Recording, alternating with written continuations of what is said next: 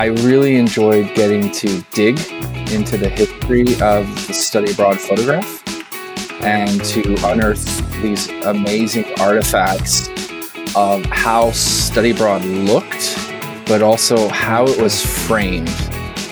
Because who is put in the photograph and what is behind them or around them, that tells a story.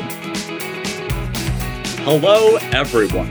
Welcome to this episode of World Strides inaugural podcast, Changing Lives Through Education Abroad, a weekly series of conversations with international education's most interesting thought leaders, as well as discussions on emerging trends, best practices, and innovation happening in our field. I'm your host, Zac Macinnes, Senior Director of Campus Partnerships with World Strides, and I'm so excited about today's episode. Today, we're talking about student photographs and how they capture their education abroad experience, the meanings of these photographs, and the cultural narratives they convey. I'm so pleased to be joined this week by a very special guest. Dr. Tim White is the Director of International Academic Initiatives at Montclair State University in New Jersey. Prior to joining MSU, Tim was Director of the Honors Program and an Associate Professor of History at New Jersey City University. Tim received his PhD in history from Columbia University and his BA in history from Dartmouth College. He's an interesting guy, to say the least. Tim, welcome. Thank you for being here. Thank you for having me. Could you start by describing your current role at Montclair State University to us? As Director of International Academic Initiatives, our office is charged with supporting study abroad, first and foremost. That's the biggest part of our portfolio we do a lot to recruit international scholars to come spend a semester or an academic year at Montclair State University. So that's why they've framed us as initiatives plural. We do study abroad, we do Fulbright, and we also do a lot to support the inbound exchange students. Excellent. Yeah. So it seems like you have just a little bit going on there at Montclair.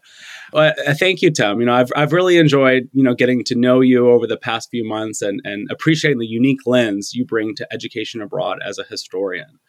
Last fall, you presented a session at the NAFSA Region 10 conference regarding historical study abroad photographs. I have to say, it was genuinely one of the best NAFSA sessions I have ever attended in my career. And as it turns out, NAFSA agrees. It was named Best in Region, I believe. Can you talk a little about your session? Yes, that was really a thrill because in the session I got to wear my historian hat and my study abroad hat at the same time. And I had also a fantastic co presenter, Marissa Silva from One to World. And together, we brought a series of photographs to put before the attendees and we raised some very interesting questions that got the group thinking and also commenting and interacting with us. And as you know from going to so many of these conferences, the more interactive it can be, the better. So I really enjoyed getting to dig into the history of the study abroad photograph and to unearth these amazing artifacts of how study abroad looked, but also how it was framed. Because who is put in the photograph and what is behind them or around them, that tells a story.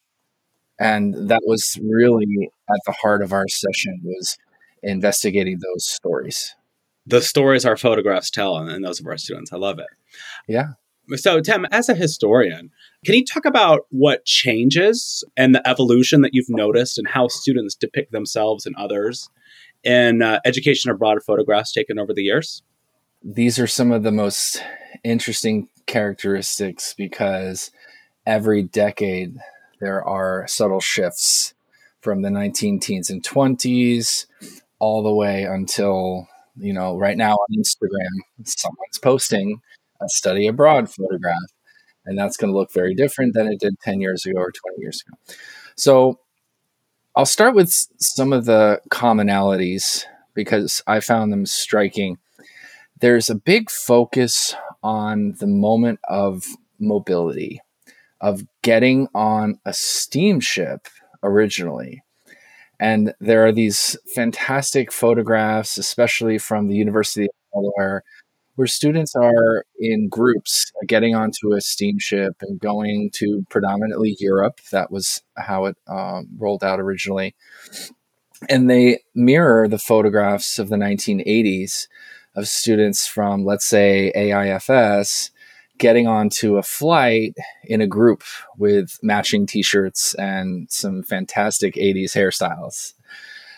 So, capturing visually the mobility, you know, reminding everybody that yes, we are traveling, we're going to go study abroad, um, is one of those charming commonalities. And of course, the type of travel changes because other than semester at sea, not a lot of folks getting on a boat. Another massive shift that I've seen the instinct of students to include themselves with various features of their study abroad location. So, in ways that many a dean and provost and EA director would probably lament, the original study abroad photographs tended to be staged in libraries, in academic buildings, preferably with books. And there was a lot of, you know, handshaking and posing with books. And it was like, hey, everyone, we're using this photograph to show you a student studying in Egypt or studying in Berlin. See, there are books. And they were very conservatively dressed. And there was a formality of the exchange. And then as you move later into the 20th century, there's more of a focus on the sightseeing. So it's interesting that the the messaging uh, opened up a little bit.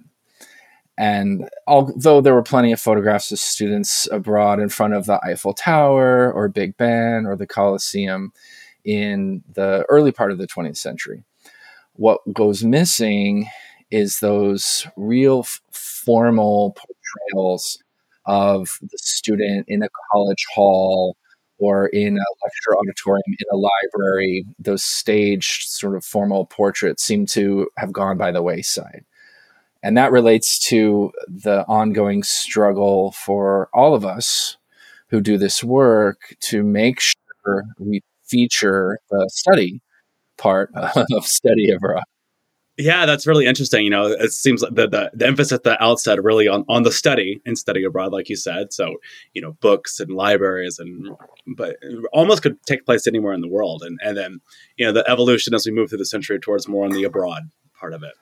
Yeah. And, and how do we combine those two? What do you think that this says about how students view their own identity in a changing world? Well, there's definitely been a shift in how students are engaging the other. So, if the university is the main location featured in your photographs, there seems to have been historically a focus on engaging the university. You know, I am a student at the Sorbonne, I am a student at the American University in Cairo. There's a lot of focus on the university, whereas I think the identity of the student came more to be in the second half of the 20th century. I am a study abroad student in Barcelona. I am a study abroad student in Shanghai, Beijing. There's more focus on the city and sending back photographs and bringing home photographs and proof of having seen all these amazing things. And the student tends to stand in front of it, take a picture of me before the existence of the selfie. Someone had to take that photograph. Um, so it, it took longer. There was, of course, bringing home your negatives and eventually getting your photographs. And now we're in the age of the selfie, Instagram. And one of the things from an identity perspective that I'm sure you will recognize right away, and anybody listening will know what I'm talking about right away, is the student gazing out with their back to the camera. And this is uh, fascinating. It's an invitation for those viewing the photograph to see what I see. It has less emphasis on the person being photographed. In some cases, you can't even see their face. So it's less um, focused on that person and more about a, an invitation to gaze upon this uh, or imagine yourself gazing upon this as I have. Um, but as much as that is relatively more uh, selfless, the selfie is everywhere. And there are quite a lot of live videos, reels, photographs that uh, put the student not just at the center of the photograph, but at the forefront with a giant face because there's only so long that your arm can be, even with the um, much maligned selfie stick, you're still the star of that photograph. And I think that has changed a lot of the identity issues related to study abroad. There's a sense that people are the star of their own study abroad story in the more recent media. Fascinating. We all have smartphones in our pockets these days, and I'm certainly guilty of the selfie myself. And, you know, we snap pictures of, of anything and everything in seconds. How can we get students thinking about the significance of a moment captured in time and the story that it tells? Well, um, what I think the best strategy for that is just workshops, conversations, pre departure orientations. And in our session, this is a piece that Marissa from One to World was able to uh, deal with quite well because she was looking at the history of international student photographs and the way in which some things are better not captured. If there are histories, locations of oppression or injustice, um, places that might be uh, quite painful memories for a lot of individuals, it's certainly not a good place for a selfie, nor is it a good place for a stage photograph. So, if we in the field make sure to talk to our students, both inbound international students and also outbound study abroad students. And we get them to really stop and think about the you know cultural sensitivities of any particular photograph they may want to take.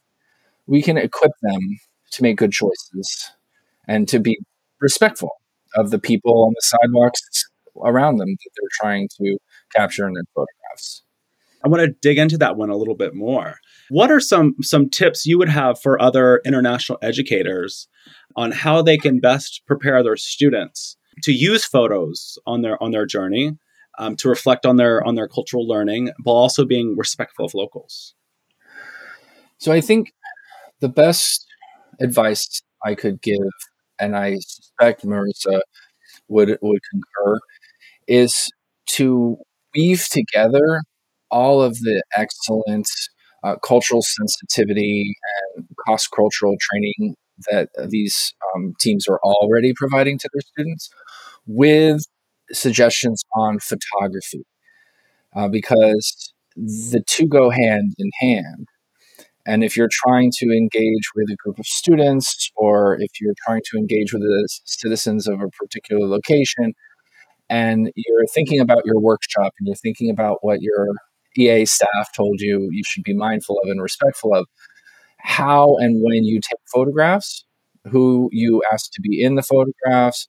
Um, these should always be at the forefront of a student's mind. So I'd say weaving together and not letting the social media photography piece stand entirely alone and separate. It is, in many locations, the primary way that a student interacts with local individuals.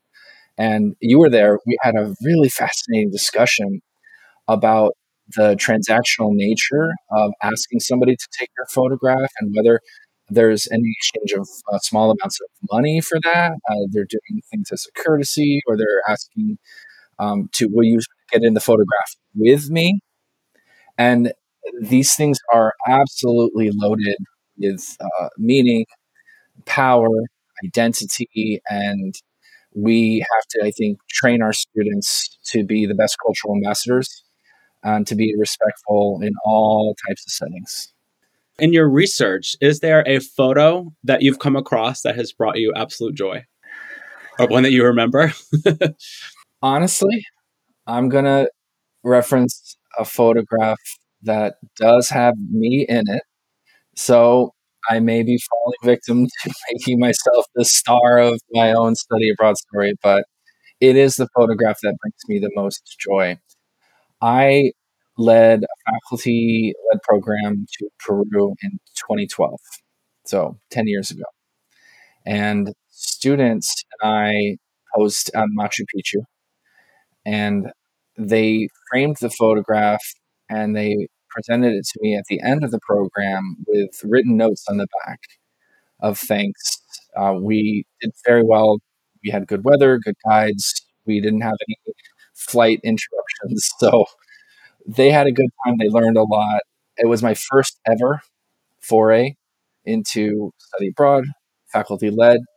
So at this, you know, 10 year mark of my career, uh, it gr- brings me great joy because also I learned so much about the city of Cusco and how faculty led programs can and should be successful. So for me, it was like this launch, and we got really lucky. so a lot of the joy is around the highly informed guide and on time trains and you know just a little bit of altitude sickness just just a little bit and so i have a lot of joy associated with that photograph uh, yeah, having the, the messages inscribed on the back. That's great.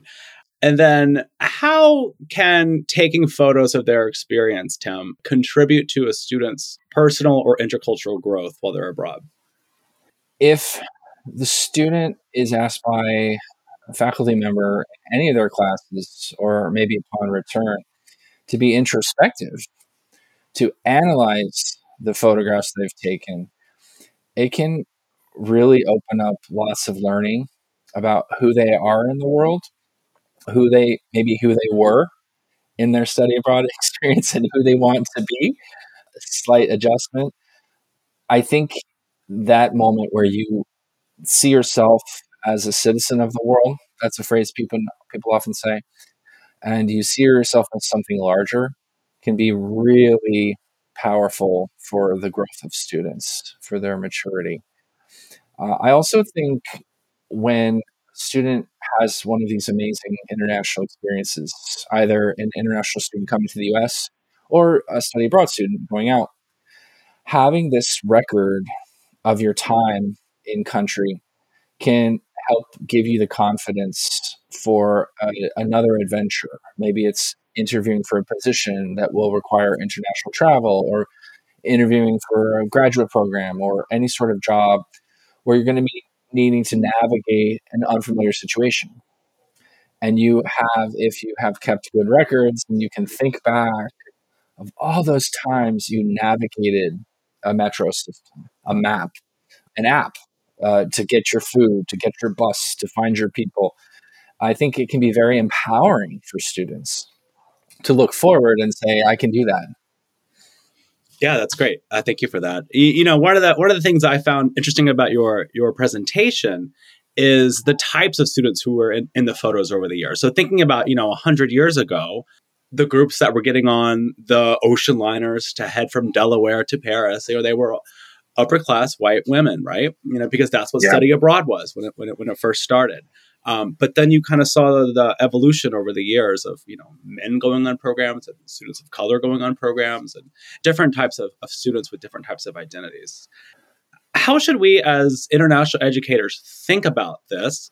The depiction of diversity in our, the photographs that we put on our websites and in our marketing materials and, and on social media. Very carefully. so it's absolutely true that as the field evolves and time passed, we see the inclusion of uh, more male students, more students of color, uh, first generation college students. There's a lot more diversity, and this is something that's tracked in the, Open Doors reports, and everybody's working very hard to make sure that the mix of our study abroad students can look more like the mix of our college students in general. And so that progress is very real.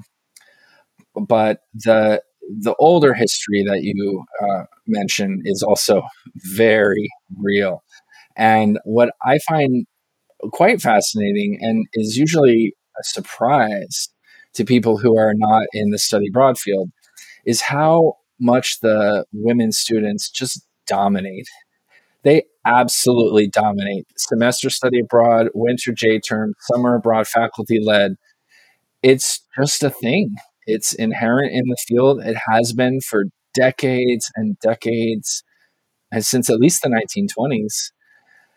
And that is something that I, I'm not even certain we have to be working hard to fix necessarily. I think the women are just doing very well in study abroad. So that's just part of the field, right?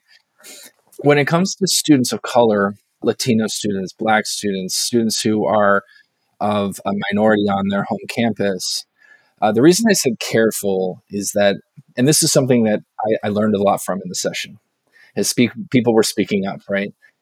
And there's a tendency to find a photograph of a student of color or a diverse group of students and to feature that photograph in marketing materials because we want students to see themselves and study abroad, right? It it feels good, it feels ethical, it feels inclusive to feature these great students from diverse backgrounds who do participate. But I'm sure you know well know, and all of our listeners are well aware that upon arrival at a home campus, in many study abroad locations, the diversity might be less than overall than what student had experienced in Chicago or Texas, Florida, California, Nebraska, whatever. So I think we have to manage expectations and be very real with students that they may be the only person of their background in some places. Depends on you know every once in a while those australians they just come out of the woodwork. There's like a bunch of them on a program. German students are very fond of traveling. So i think as long as people are thoughtful about uh, managing expectations and preparing students of color for the experiences they may have abroad that it is good to celebrate the growing diversity. Uh, also, as long as people recognize that there's a lot more work to do, we can't just rest on our laurels. There's a reason why organizations like Diversity Abroad exist and do such great work because there's there's room for improvement. Absolutely. 100%. The work continues in our field yeah. in this area. And you have a, a, unique lens on this in particular, you know, given Montclair State student profile, I know it's a Hispanic serving institutions at HSI. Um, so are there any unique ways that you think about this topic given the profile of, of your institution? To answer that, I think I would include my experience both at New Jersey City University and also at Montclair State University so far. I've only been there six months at Montclair State, and we have a pretty decent alignment of the student demographics and the study abroad demographics, except for male and female, uh, where it skews heavily female, and that's just something that is in the field. But it's pretty decent, and it was similar at New Jersey City University. But I had uh, the privilege of running the honors program for a couple years. You mentioned that role. And at that time, when um, the budgets were quite nice and everything, every, enrollment was up and everything was going pretty well at that university, we were paying for the lion's share of the honor student study abroad experiences.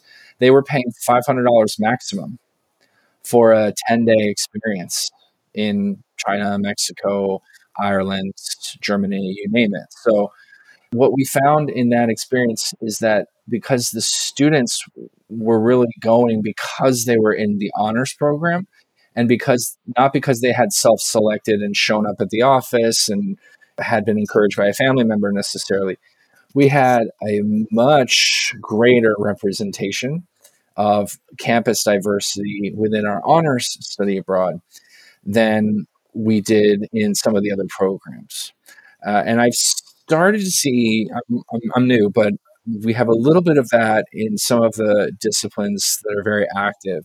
For example, the theater program is quite active in going in the summer and taking their students on these theater immersion programs. And because they recruit from their majors and they don't have a, they're very exclusive. You have to be admitted to be a theater student at Montclair State. You have to audition and everything. So they're able to produce a relative diversity because the diversity of their study abroad programs tends to mirror the diversity of their overall program quite nicely. So I think the more a department or a discipline makes a study abroad opportunity available to all and provides a course that they know the students will need, the better they're able to harness the inherent diversity of the of the campus population you know been thinking a lot about gen z lately as as a lot of us are doing in our field. And you know they tend to appreciate authenticity and each other's stories in a way that the millennials and previous generations just didn't value quite as much.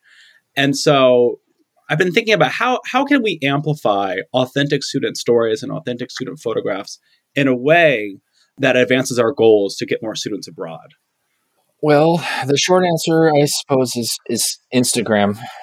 Just lean on in. Uh, the students love it. They're on it. They like posting. They like sharing, and the Instagram takeover is a popular method for allowing the student to provide not just one snapshot of themselves, but a whole series of, of course, as a Gen Z person, beautifully edited, set to music, images, video footage of them really having this fantastic experience. So, my philosophy as a director of a certain age, I'm definitely not Gen Z.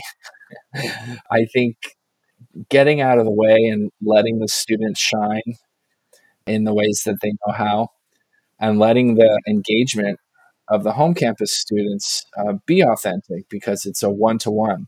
It goes directly from that uh, study abroad student's phone into the phones of our followers on Montclair Abroad, one word on Instagram. You got to plug the the name too. And and I you know I, I think that that your office does a great job with with social media, Tim. So Thank I you. do recommend our followers check it out at Montclair Abroad and I want to I want to shift gears just a, a little bit. I, I, I, believe Tim, in your in your spare time, you lead historical tours of of New York City. Yes. Um, I'd love for you to talk a little bit more about that and how, uh, if at all, that that experiences of appreciating place and, and, and history have informed the way you prepare students for study abroad. Absolutely. So I because I was arriving in New York City as a graduate student, I was 22 years old and I needed income. I, need, I was trying to survive in New York City. I very quickly, within my first few months, uh, picked up walking tours. And there was a fantastic company called Big Onion Walking Tours, where the whole premise was they only hired PhD students or recent PhDs in history, architecture, urban studies, or the occasional art historian who was allowed to lead tours. But other than that, it was people who were reading in these disciplines and, and building their knowledge and could provide a high level academic tour of a given neighborhood of New York City. What I also got to do over many, many years, I did about 10 years as a paid guide. And then I went to New Jersey City I started doing the tours for students in my classes for free. But then I also started charging other organizations, and the money went to study abroad scholarships. So I had this like very niche skill and, and knowledge base. And I knew it was a popular uh, way to spend a day. And so I was able to harness that to raise some scholarship funds. So that was a lot of fun.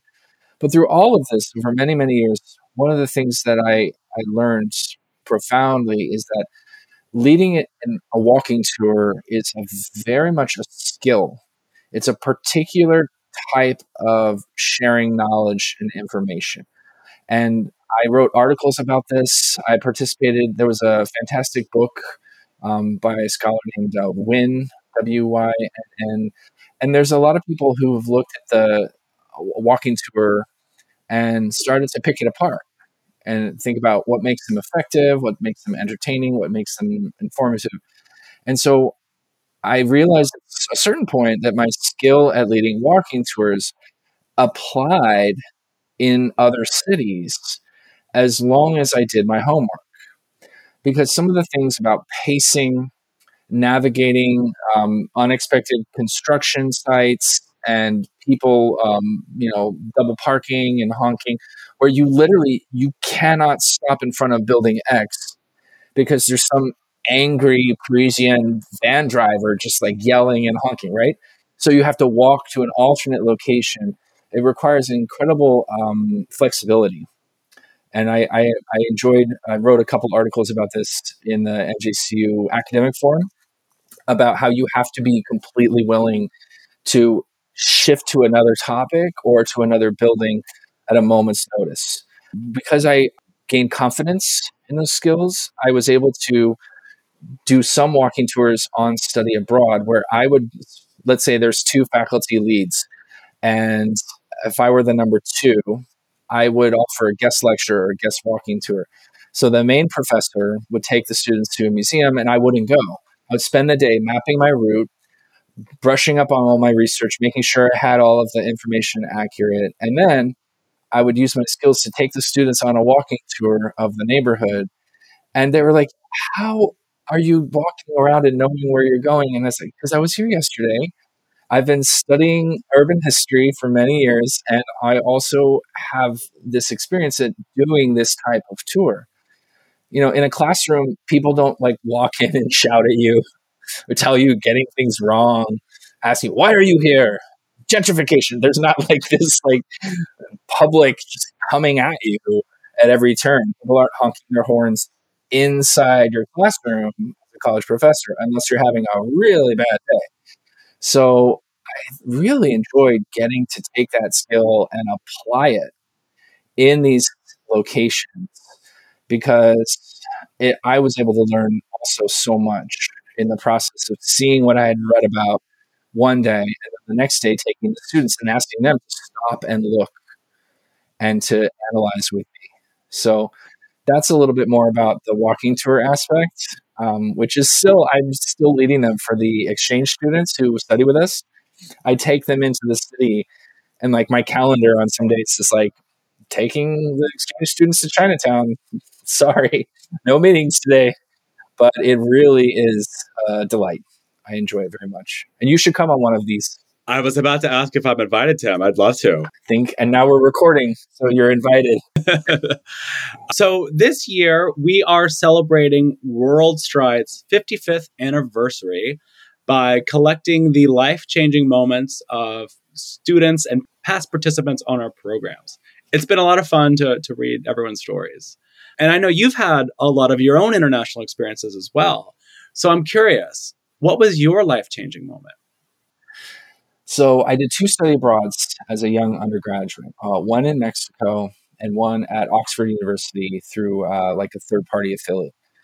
So the first experience was really profound because I had chosen Spanish as my language. I grew up in Southern California playing soccer with a lot of Mexican students, and I was somewhat integrated in with a diverse population, but the campus was relatively segregated uh, socially. So I had, from growing up in Southern California as, you know, privileged white male, I didn't have probably the best understanding or respect for Mexican history, Mexican culture, and the nation of Mexico.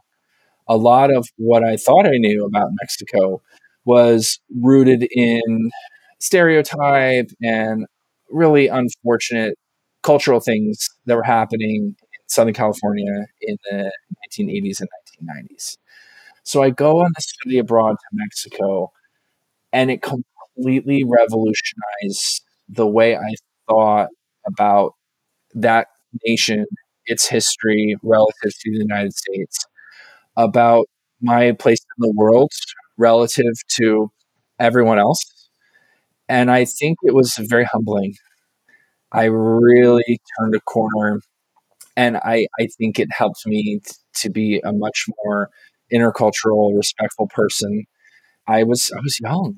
I didn't really understand a lot about the world, and boy, did I I get a lot of immersion. We even signed a pledge that we wouldn't speak English while we were there. So it was a full on language immersion run by Dartmouth College. And they would listen and they would tell us, you know, hey, hey, we heard you speaking English at the cafeteria. Let's go. Come on, you signed a pledge. So they were quite serious about it. My Spanish skills increased by leaps and bounds, but my understanding of another culture outside the United States, even one right on the border, right, just grew profoundly. Uh, the other experience that was quite an eye opener. I was in these one on one seminars with a with an Oxford Don, and the educational model is these you know intense one on one conversations and then these papers, and you have to hand over the papers in person because it was the 90s. And I remember this Oxford Don really pushing me and challenging me on my descriptions of the British Empire and the end of the British Empire. And I think it was for my knowledge of, of history in general, just a real wake up call that, you know, everyone has their own interpretation and that varies by culture, by nation, even within the United Kingdom. If you're Welsh or you're Irish, there are a lot of people who have a different understanding, a different lived experience. And it was it was a wake up call on the history profession, and that ended up being my professional path. So I did the whole PhD thing, and all the while I was less quick to assume that I had it figured out because of that the Don challenging me to really question my assumptions. Yeah, I love that. You know, I had my my formative first international experience was in Mexico too, and as a as a native Texan, it's it was just so so rewarding to see how much I can learn from you know 500 miles from where I grew up. So yeah, thank, thank you for yeah. sharing that. As you think about education abroad in 2023, what makes you hopeful? What makes me hopeful is that there's this resilience. It doesn't always go. It doesn't always work when we advise the students. We try to get them on programs, but the the desire is there. I will say it's been quite noticeable after the worst of the COVID pandemic. Uh, people leaving their homes, leaving their families, leaving the comforts of what all that they know. Uh, I think it's been uh, a steeper hurdle, but there's this resilience where the students they have an idea and they really want to see it through. And I know when they come back multiple times to our office, I, I know, okay, this is a student who's going to figure it out. And they might have to switch programs because, oh, well, wait a minute, this one has a different start date or this one has different financial aid implications. And there's, as you know, there's so many details that go into study abroad. But as long as that resilience doesn't go away, and the students are going to try to make it work, I think we can build back up our numbers and we can get those students out there learning. And um, it gives me a lot of hope. Here, here. Well, I, yeah. I, can't imagine a better place to end it than, than right there. Thank you so much, Tim. And, and, and thank you to all of our listeners for joining us for this episode of Changing Lives Through Education Abroad. I'm your host, Zac Macinnes, and make sure to join us next week as we continue to explore topics around international education and exchange. Please subscribe and share with your friends and colleagues. Let's create life changing moments together.